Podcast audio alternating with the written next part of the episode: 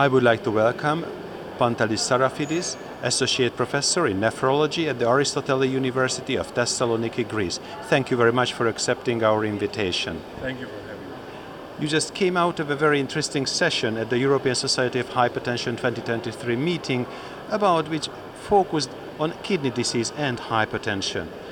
As a kidney expert, I would like to ask you for our colleagues who treat hypertensive patients, what should we look, what should we take into consideration when we have a patient with renal impairment? So, as you know, uh, hypertension per se is the single most important risk factor for kidney disease progression because hypertension is present in all patients with hypertensive kidney disease, 95 of patients with diabetic kidney disease, and again 80 to 90 percent of patients with kidney disease of other etiologies like from glomerulonephritis to polycystic kidney disease whatever. So hypertension per se plays a central role in kidney disease progression uh, to end-stage kidney disease. That's number one fact. The second fact is that as kidney disease deteriorates and GFR falls, the hypertension becomes more difficult to control. So we have a vicious cycle here with high blood pressure causing kidney disease to progress and then kidney disease causing hypertension to be more difficult. So this is a vicious cycle that all nephrologists know very well and we have the means to kind of overcome that, to work around that and treat our patients as, as good as, as we can. So the European Society of Hypertension guidelines have uh, been uh, specific in different issues and for several years, including uh, this guideline that would come out in a few hours, uh, they've been specific in uh, the management of, of hypertension in people with chronic kidney disease. So more or less, this is not different from the uh, general recommendation uh, in people without kidney disease. So what we have to do is start with a combination of two drugs, uh, preferably in a single pill. Uh, an ACE or an ARB should be included in this combination, and then uh, doctors can use either uh, dihydropyridine or a thiazide diuretic. So for the vast majority of patients, we would need all those three groups. So an ACE or an ARB, uh, a CCB, and a diuretic. Because, as I said, especially in patients with advanced CKD, states 3A, 3B, and above, uh, blood pressure would be very difficult to control. So, in our guideline that would appear in a few hours, we have uh, extended the discussion, giving advice into uh, uh, different, uh, uh, how can I say, different treatment choices for this patient. So if uh, a patient has CKD and resistant hypertension as well, we can actually add to the treatment different things. So if their GFR is above 45 ml per minute, they can have either spironolactone or a beta blocker or doxazosin, for example.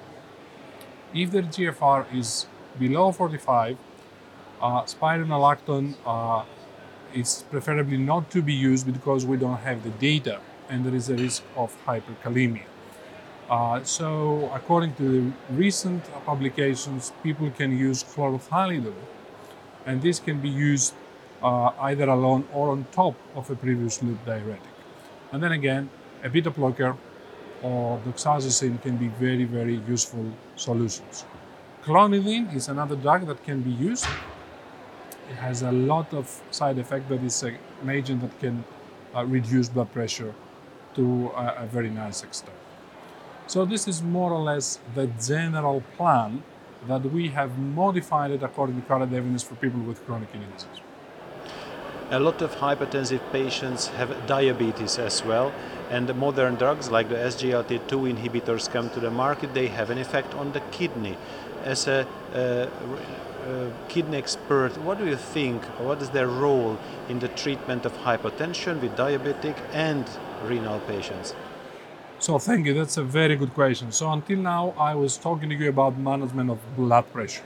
So in these guidelines, we have a different chapter, and this relates to uh, management or uh, protection uh, against progression of chronic kidney disease and cardioprotection in patients with CKD. So we are very clear to recommend that an SGLT2 should be used in patients with or without diabetes, independent of the level of albuminuria, if their GFR is above 20 mLs per minute. And this is following all recent evidence from different studies in CKD, including Credence, DAPA CKD, and EMPA-KIDNEY. So that's number one. Number two, in people with diabetic kidney disease, we should use finerenone in order to protect against kidney disease progression and uh, offer cardioprotection as well. So finerenone should be used in people with GFR above 25 uh, with diabetes that have uh, albuminuria uh, above 30 uh, milligrams per gram.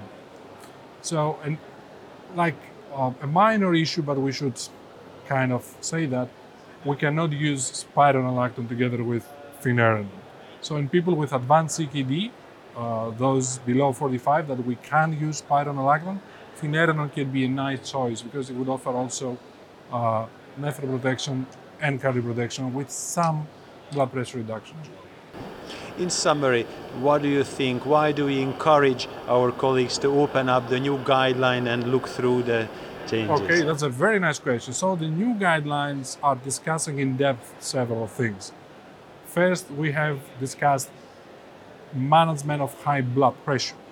Then we also included in that the actual goal of blood pressure, which uh, according to uh, the guidelines should be uh, we should target to below 140 over 90 for all uh, patients, and we should target for below 130 over 80 to as many patients as we can, the patients that can tolerate. And third, because we discuss in detail these agents, SGLT2s and, and finerenone, that should be used for nephroprotection and cardioprotection.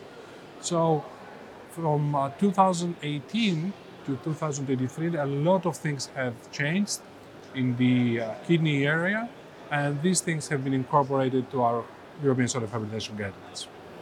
Because these drugs, like SGLT2 inhibitors and, and modern antihypertensive uh, drugs, are in the market for a, a, couple of years already. So, nephrologist, do you see any change uh, in the treatments, in the epidemiological data that uh, patients really benefit from these new therapeutic options? Well, actually, at this point, we don't have let's say, phase four studies or big epidemiological data uh, with regards to kidney disease. The thing is that we don't need it because actually the, the trials themselves were very big and very clear, both with SGLT2 and finerenone.